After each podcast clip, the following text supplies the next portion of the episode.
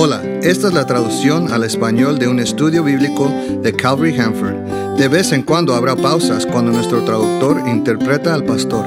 Los invitamos a seguir en el estudio con su Biblia.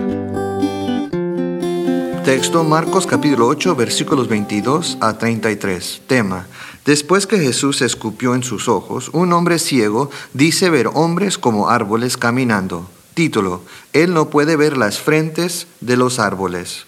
Introducción. Cada año en el mes de junio, la granja de frutas Tremendous en Eau Claire, Michigan, acoge el Campeonato Internacional de Escupir la Semilla de Cereza. El récord actual es de 95 pies con 6 pulgadas y media. Escupir grillos es parte del Bug Bowl evento anual de la Universidad de Purdue en Indiana que trata de varias actividades con insectos. El récord es de 32 pies con 5 pulgadas. Francisco Tomás Gómez ganó la cuarta fecha internacional de la competencia de escupir la semilla de la aceituna en Elche, España. Él escupió la pepa 118 pulgadas. La ciudad española alberga a lo que ellos llaman la competencia de los pulmones de oro junto a la Basílica de Santa María con los mejores escupidores del mundo en este deporte peculiar. Sí, por los entusiastas es considerado un deporte, inclusive hay un movimiento que está queriendo llevar el escupir pepas de aceituna a las Olimpiadas está siendo dirigido por la Asociación de los Amigos de los Olivos. Se les negó, por tanto, Beijing y Londres. Por lo que puedo decir, un muchacho de la India tiene el récord mundial por escupir saliva en 86 pulgadas. Jesús era un escupidor. Hay tres milagros escupitaculares en los evangelios. En el Evangelio de San Juan, un hombre ciego fue sanado cuando Jesús escupió en tierra y hizo lodo con la saliva y unjó con lodo los ojos del ciego. En Marcos capítulo 7, un sordo con un defecto del habla se curó cuando Jesús le metió los dedos en las orejas y con su saliva le tocó la lengua. En nuestro texto de hoy, Jesús cura a un ciego escupiendo en los ojos y poniendo sus manos sobre él. El método inusual de curación junto con el hecho de que aquí en nuestro texto la curación se lleva a cabo en etapas nos da pistas de que algo más está pasando que el milagro de un hombre que recibe la vista. La curación es una especie de parábola para los seguidores de Jesús respecto a la visión espiritual en general. Voy a organizar mis pensamientos en torno a los siguientes dos puntos. Punto número uno, Jesús abre los ojos de los ciegos y te da vista progresivamente. Y punto número dos, Satanás ciega los ojos abiertos y te causa visión en retroceso. Primer punto, Jesús abre los ojos de ciegos y te da vista progresivamente. A lo largo de la escritura, la ceguera física es una metáfora usada para representar la incapacidad espiritual para ver la verdad de Dios. Un hombre que está físicamente ciego no puede ver la revelación visible de Dios. Él no puede ver los árboles y la tierra y el cielo. Un hombre que está espiritualmente ciego no puede ver la revelación invisible de Dios. Amor, verdad, santidad, perdón, vida eterna, gracia, gozo, paz, etc. Cuando somos salvos, ya no somos ciegos espirituales, podemos ver. Se nos olvida, sin embargo, que no vemos la perfección, no desde el lado del cielo, no de este lado del cielo. Por lo que la curación del ciego en dos etapas nos anima a seguir con fuerza al Señor para recibir progresivamente una mejor vista espiritual. Marcos capítulo 8, versículo 22. Cuando fueron a Bethsaida, le llevaron un ciego y ellos le rogaron que lo tocara. Ellos no se les puede identificar, no podemos decir si ellos eran amigos o familia o ambos.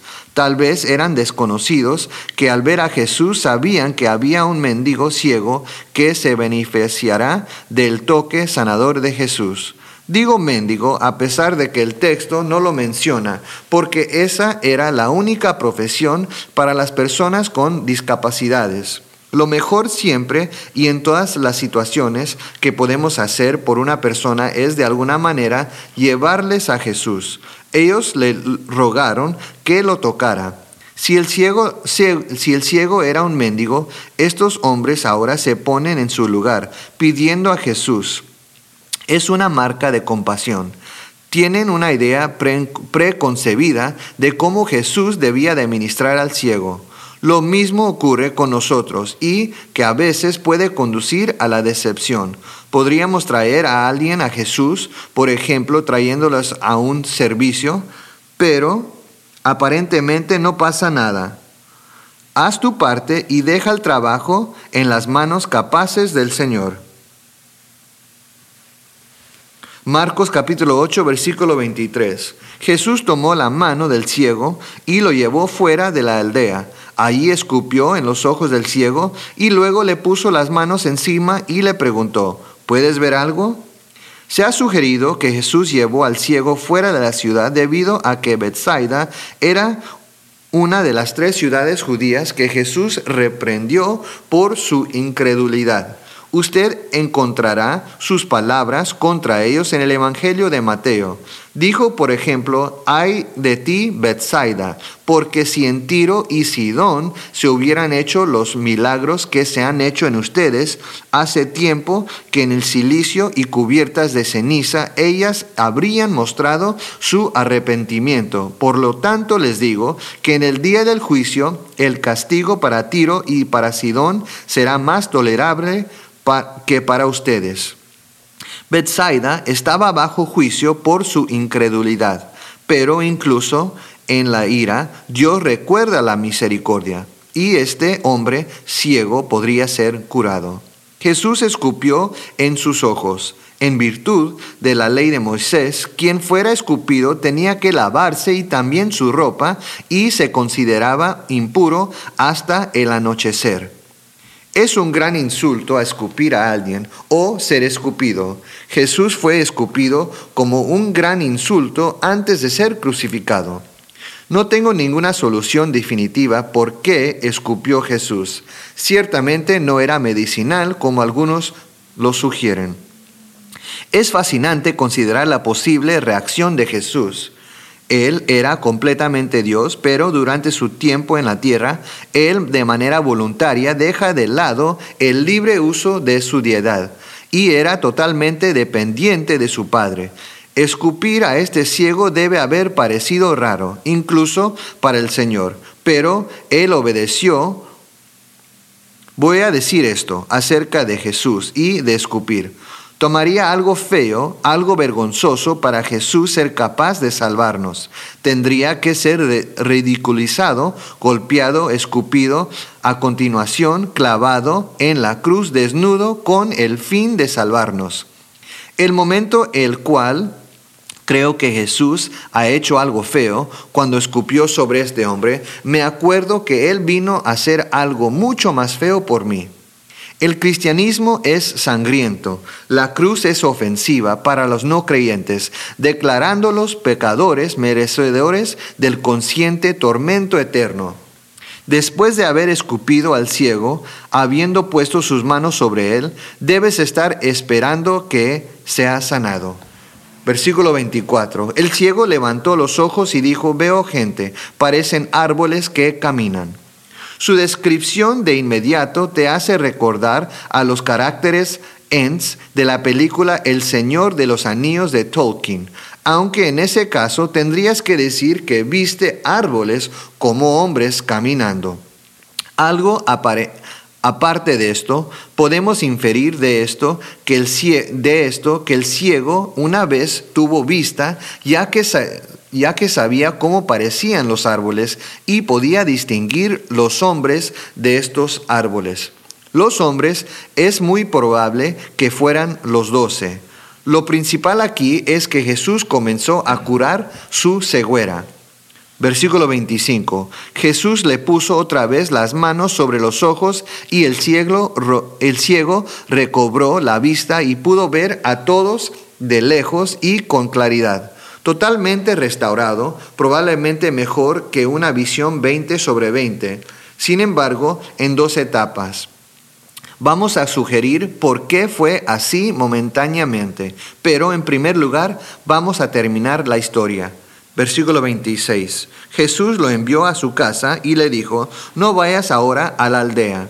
El hombre anteriormente ciego no debe haber sido de Bethsaida. Jesús no quería que él vaya allí y darles un testimonio, no solo porque habían sido juzgados, sino para que no juzgarán al hombre. La gente en los pueblos que Jesús reprendió estaban fuera de onda, o sea, eran malos. Ellos pudieran haber derribado a este hombre que debió haber estado tan contento de haber sido curado. Si usted fue salvo tarde en la vida, fuiste ridiculizado por los amigos y familiares. Probablemente fue así. Tal vez lo manejaste bien o tal vez fue de tropiezo para ti. Jesús quería que este hombre se estableciera un poco antes de que se enfrentara a los burladores. ¿Por qué la sanidad progresiva? Sugerí que era una especie de parábola para los seguidores de Jesús sobre la visión espiritual en general. La salvación sin duda puede ser comparada con habiendo sido ciego y luego recibiendo vista.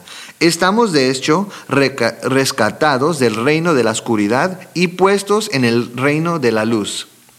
En Hechos capítulo 26, versículo 18, leemos, para que les abras los ojos y se conviertan de las tinieblas a la luz y del poder de Satanás al poder de Dios, para que por la fe en mí reciban el perdón de sus pecados y la herencia de los que han sido santificados. En Efesios capítulo 5, versículo 8 leemos, en otro tiempo ustedes eran oscuridad, pero ahora son luz en el Señor. Por tanto, vivan como hijos de luz. Nuestra salvación final es segura por lo que Jesús ha hecho, pero no es completa y no será hasta que veamos a Jesús cara a cara. Los teólogos lo expresan así. Estamos una vez y para siempre justificados por gracia mediante la fe en Jesucristo, debido a la cruz. Dios me puede aceptar simplemente como si nunca hubiera pecado. Estamos siendo santificados, lo cual significa puestos aparte día a día a medida que caminemos con el Señor. El que comenzó la buena obra en nosotros será fiel en completarla seremos glorificados un día cuando nos despojamos de este cuerpo de carne para nuestros cuerpos eternos. El apóstol Juan lo expresa de esta manera en Primera de Juan capítulo 3 versículo 2. Amados, ahora, ahora somos hijos de Dios y aún no se ha manifestado lo que hemos de ser, pero sabemos que cuando Él se manifieste seremos semejantes a Él porque lo veremos tal como Él es. Puesto que somos un obra en progreso, no tenemos la visión espiritual perfecta. El apóstol Pablo dijo en 1 de Corintios capítulo 13 versículo 12, ahora vemos con opacidad, como a través de un espejo, pero en aquel día veremos cara a cara. Ahora conozco en parte, pero en aquel día conoceré tal y como soy conocido. Por lo tanto, yo creo que es correcto decir que Jesús nos da la visión espiritual progresiva hasta que le veamos cara a cara. A medida que envejece, es posible que necesite lentes correctivos para ver las cosas con precisión. Jesús, como Él se presenta en la Biblia, funciona como nuestros, nuestras lentes correctivos espirituales. El apóstol Pablo, también dijo en 2 Corintios capítulo 3 versículo 18, por lo tanto, todos nosotros que miramos la gloria del Señor a cara descubierta como en un espejo, somos transformados de gloria en gloria en la misma imagen como por el Espíritu del Señor. El apóstol Santiago llama a la palabra de Dios nuestro espejo Mientras que miramos en el espejo de Dios, seremos transformados a la misma imagen del Señor. Curiosamente, el espejo de Dios no es un espejo que nos muestra cómo nos vemos, más bien nos muestra cómo Jesús se aparece. Queremos ver a Jesús, sus atributos, su carácter, con el fin de entender la transformación que Dios está tratando de lograr en nosotros. Marcos capítulo 8, versículo 27. Jesús y sus discípulos fueron entonces a las aldeas de Cesarea de Filipo. En el camino Jesús les preguntó, ¿quién dice la gente que soy yo? Esta es una aplicación inmediata de la lección de la curación. Jesús puede muy bien haber preguntado, ¿quién de los ciegos espirituales dicen que soy yo? Vemos su ceguera en sus sugerencias. Versículo 28. Ellos respondieron, unos dicen que eres Juan el Bautista, otros que Elías y otros más que alguno de los profetas. Juan estaba muerto, Elías fue un precursor, no el Mesías. Uno de los profetas era buena compañía para estar, a menos que fueras Dios venido en carne usted obtiene las mismas respuestas locas de los incrédulos ciegos y de las sectas sobre quién es Jesús. La evidencia bíblica es clara. Jesús había demostrado ser el Mesías prometido a los judíos, el mayor hijo de David, quien podría establecer el reino de los cielos en la tierra. Mirando a la evidencia abrumadora, las personas permanecen voluntariamente ciegas a su identidad versículo 29. Entonces él les preguntó, ¿y ustedes quién dice que soy yo? Pedro le respondió, tú eres el Cristo. Cristo significa el ungido. Es el término técnico utilizado para el Mesías prometido en otro evangelio Jesús explica a Pedro que él ha recibido esta información por revelación de Dios. Pedro recibió la vista espiritual, él ya no está más entre los que estaba totalmente ciegos. Marcos capítulo 8 versículo 30. Pero él les mandó que no dijera nada a nadie acerca de él. Porque la orden de silencio probablemente por muchas razones, pero la que vamos a ver aquí en la siguiente serie de versos es que los discípulos no entendían esta idea de la visión progresiva, a pesar de que habían declarado la gran verdad acerca de quién era Jesús. Con Pedro como su portavoz tenían mucho que aprender acerca de su misión. Ellos todavía no ven a Jesús yendo a la cruz y morir por nuestros pecados. Muy pronto Jesús le daría la gran comisión para ir a todo el mundo entero predicando el Evangelio, pero todavía no. Cualquier mensaje que declaran acerca de Jesús en este momento sería un terror, un error, compromiso, con permiso, ya que aún no lo ven yendo a la cruz. Lo que quiero descartar en actualidad con respecto a nuestra visión progresiva es la siguiente. Estoy contemplando a Jesús en el espejo y realmente me estoy convirtiendo cada vez un poco más a, Él cada día. Ese es el simple plan de Dios, hasta que yo muera o escuche la trompeta señal del rapto. Vamos a ver el punto número dos. Satanás ciega los ojos abiertos y te causa visión en retroceso. Hemos llegado a un momento crucial en el Evangelio de Marcos. Durante los primeros ocho capítulos, Jesús prestó su atención a ministrar a las multitudes, diciéndoles que el reino de los cielos se ha acercado. Él predicó y enseñó y lleva a cabo una gran cantidad de milagros. Esos milagros dieron pruebas suficientes de que Él era el Mesías prometido en las escrituras judías que llamamos el Antiguo Testamento. En el versículo 11 los fariseos exigían de él una señal del cielo para probar que él era el Mesías. Ellos no eran sinceros. Su pedido representa el rechazo nacional de Jesús como su Mesías y del reino que estaba ofreciendo establecer en la tierra. A partir de este punto en adelante, el Evangelio de Marcos, Jesús, en el Evangelio de Marcos, Jesús se, se, concentrará en sus discípulos. Él logrará que estén preparados no por sus posiciones en el reino, sino para sus persecuciones con el fin de dedicarse a la predicación del Evangelio para establecer su iglesia en la tierra a la espera de su segunda venida. En lugar de que Jesús gobierne la tierra desde el trono de David en Jerusalén, Él dice esto. En versículo 31, Jesús comenzó entonces a enseñarles que era necesario que el Hijo del Hombre sufriera mucho, sufriera mucho y fuera desechado por los ancianos, los principales sacerdotes y los escribas, y que tenía que morir y resucitar después de tres días. Qué cambio de ambiente. Nadie estaba preparado para eso. La muerte de Cristo en la cruz y su resurrección de entre los muertos siempre debe estar en el centro de nuestra predicación y enseñanza. Independientemente de lo que podríamos decir acerca de Jesús, no podemos pasar por alto su victoria en la cruz sobre Satanás y el pecado y la muerte. No debemos pasar por alto la tumba vacía lo que nos garantiza nuestra propia resurrección de entre los muertos a un cuerpo, cuerpo apropiado y glorificado por toda la eternidad en el cielo. Me gusta que Jesús era tan sencillo. Sé que puede sonar tonto, por supuesto era sencillo. Sin embargo, muy a menudo cuando estamos presentando verdades duras, tendemos a endulzarlos un poco. Jesús no dijo, chicos, las cosas no van a producir un resultado deseable en Jerusalén, así que voy a un lugar mejor. No, Él usa las palabras rechazados y muerto.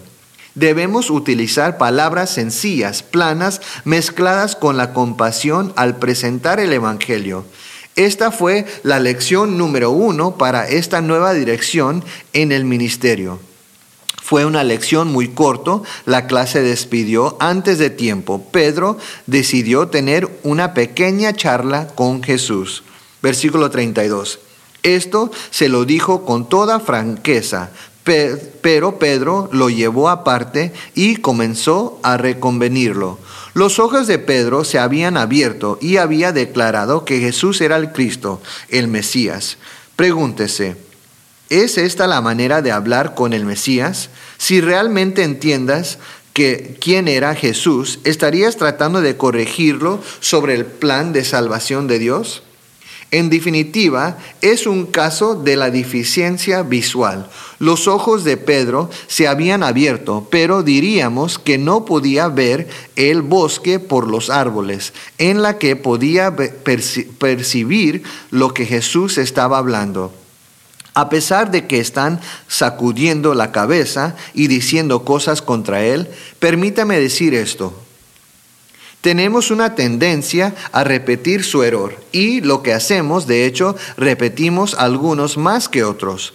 No me malinterpreten, no estoy diciendo que no reconocemos la persona y obra de Jesús, especialmente en la cruz. Lo hacemos, lo que estoy diciendo es que podemos ignorar sus implicaciones para nuestras vidas. Mira los versos 34 y 35. Luego llamó a la gente y a sus discípulos y les dijo, si alguno quiere seguirme, niéguese a sí mismo, tome su cruz y sígame, porque todo el que quiera salvar su vida la perderá, y todo el que, que pierda su vida por causa de mí y del Evangelio la salvará. Estos versos y los que siguen hasta el final del capítulo 8 serán nuestro texto la próxima vez que nos encontremos, primeramente Dios. Por ahora podemos decir que en cualquier momento y cada vez que no negamos a nosotros mismos y tomamos nuestra cruz y sigamos a Jesús, le estamos reprendiendo. En cualquier momento y cada vez que deseamos salvar nuestras vidas, estamos reprendiendo a Jesús en cualquier momento y cada vez que pecó obedezco a Dios o estoy o desobedezco a Dios o estoy en desacuerdo con Él, estoy reprendiendo Jesús. Digamos que estoy mirando en el espejo de la palabra de Dios, contemplando la belleza del Señor. Me encuentro con información que no debería, por ejemplo, divorciarme de su cónyuge a menos que tenga motivos bíblicos para ello.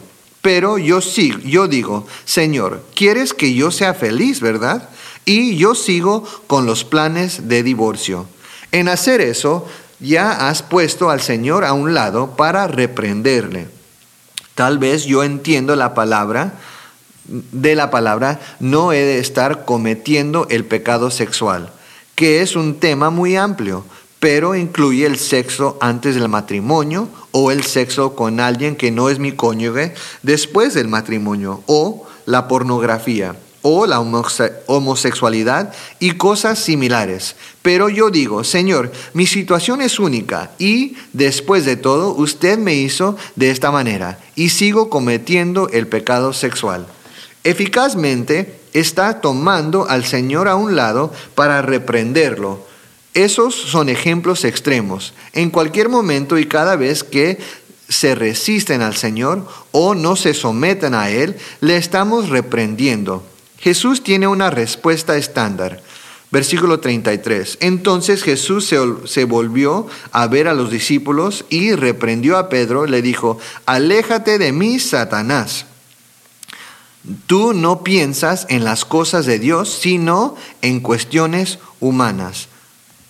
No piense que esto significa que Pedro estaba de algún modo poseído por Satanás.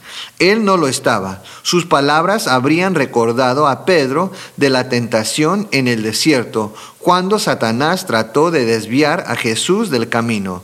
Jesús finalmente dijo, vete, Satanás.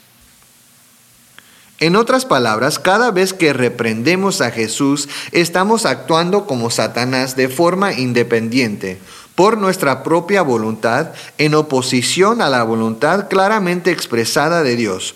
No es una mentalidad que queremos mantener o ser asociado con ella. Pedro no estaba siendo consciente de las cosas de Dios, sino en cuestiones humanas. En el contexto, esto significaba que Pedro estaba todavía esperando a Jesús para establecer el reino de los cielos en la tierra.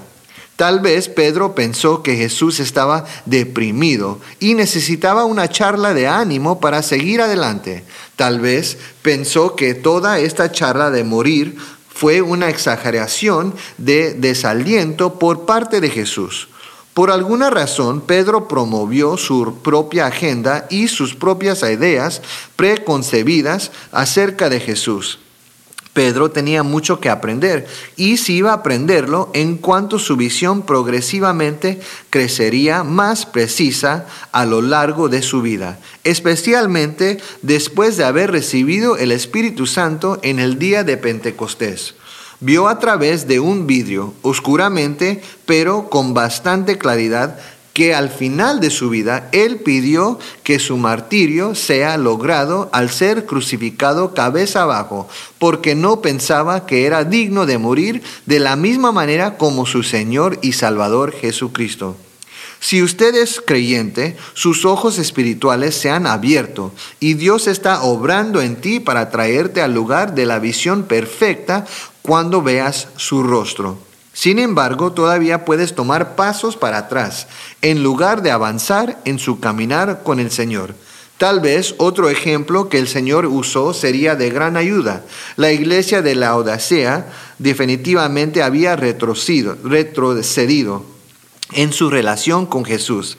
Parte de la carta de Jesús a ellos lee en versículo 17 de capítulo 3, Tú dices, yo soy rico, he llegado a tener muchas riquezas, no carezco de nada, pero no sabes que eres un desventurado, un miserable, y que estás pobre, ciego y desnudo. ¿Fueron no creyentes los de la Odisea? Tal vez, sin duda algunos fueron, Parte del lenguaje y la descripción de ellos se presta a que eran espiritualmente muertos en sus delitos y pecados. Otro idioma en la carta de Jesús, sin embargo, apunta a que eran salvos. Por ejemplo, Jesús dice que va a disciplinarlos como uno disciplinaría a sus hijos propios. Tengo que concluir que al menos algunos de ellos fueron salvos, aunque terriblemente eran carnales, o como se describe en nuestro contexto actual, cegados. La corrección para la ceguera de un creyente es que Jesús les aplica una pomada o un colirio que solo Él puede hacer. Dice a los laodicenses en Apocalipsis capítulo 3 versículo 18, yo te aconsejo que unge tus ojos con colirio y podrás ver. Aquel que ofrece este colirio espiritual es el que utiliza su saliva dos veces para abrir los ojos ciegos. Su colirio, su pomada, es aplicado conforme nos arrepentimos y volvemos de nuevo a Él. En cuanto nos arrepentimos, volvemos a contemplar su belleza y permitimos que Él nos transforme a su imagen y no a una imagen de nuestra propia manera independiente y por lo tanto egoísta de pensar. Fija tus ojos en Jesús. Gracias por escuchar. Para más estudios bíblicos visite calvaryhanford.com o escucha la traducción en vivo en nuestro servicio del domingo a las 10:15 de la mañana. Dios te bendiga.